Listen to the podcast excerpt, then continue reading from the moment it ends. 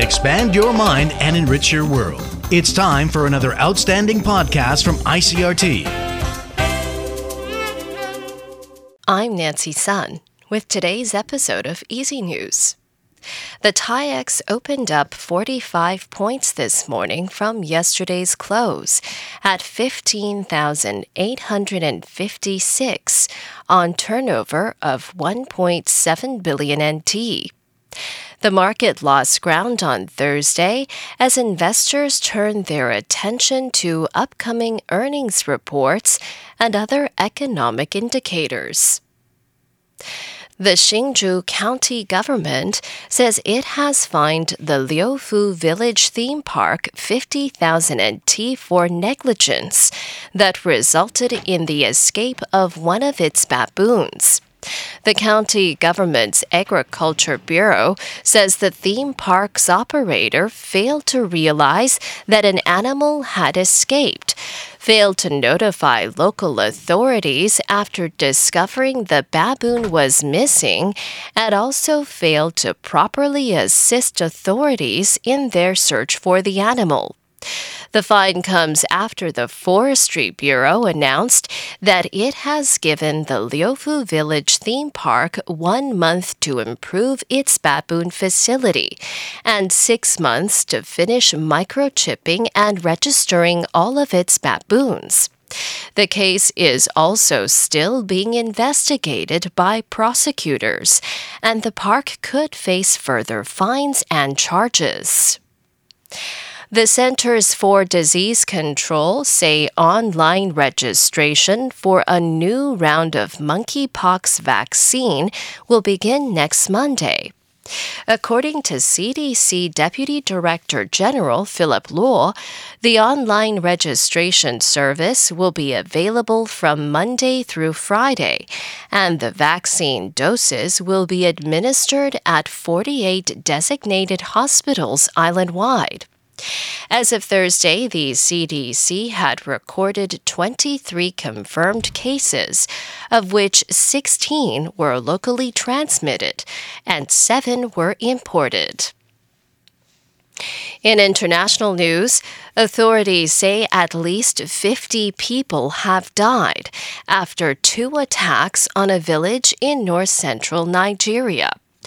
Local officials say three people had been killed on Tuesday. Then gunmen returned to the village in Benue State and killed 47 others when they opened fire at a market.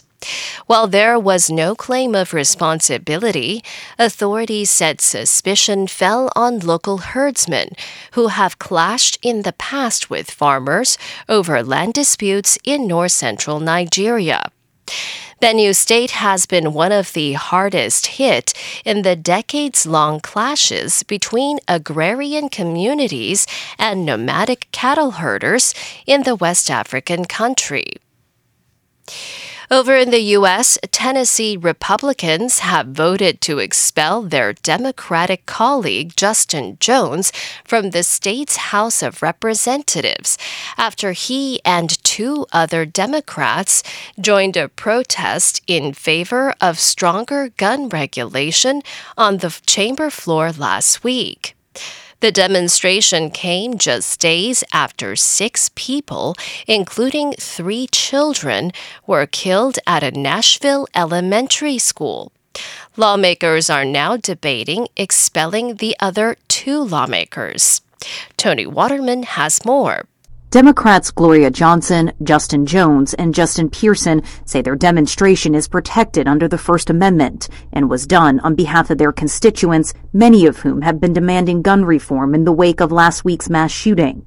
Republicans say their protests brought disorder and dishonor to the House chamber. Hundreds of people gathered outside the room in support of the Democratic lawmakers chanting for gun control. Votes to expel lawmakers from their posts are exceedingly rare in the U.S. Tennessee lawmakers have done it only twice since the Civil War, and those votes were overwhelmingly bipartisan. Tony Waterman, Texas. Official results have confirmed a crushing defeat for Montenegro's longtime leader Milo Djukanovic in a weekend presidential election.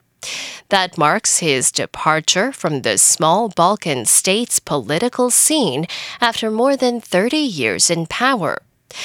The State Electoral Commission said Thursday that Jakov Milatovic, an expert in economics but a political novice, won Sunday's presidential runoff. Djukanovic led Montenegro to independence from Serbia in 2006 and to NATO membership in 2017, despite strong opposition from former Slavic ally Russia. Milatovic won around 59% of Sunday's vote, while Djukanovic had around 41%, according to the final official results. And that was the ICRT news. Check in again next week for our simplified version of the news, uploaded every day in the afternoon. Enjoy the rest of your day. I'm Nancy Sun.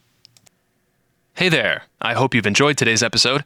If you'd like to hear more from ICRT, you can check out our other podcasts. We've got Taiwan Talk, where we chat with a new guest every Monday, Taiwan This Week, a roundup of the news in Taiwan every Friday, and English in the News for useful English expressions explained in Chinese. For some lighter news in both English and Chinese, check out News Bites and News for Kids. And if you enjoy them, tell a friend.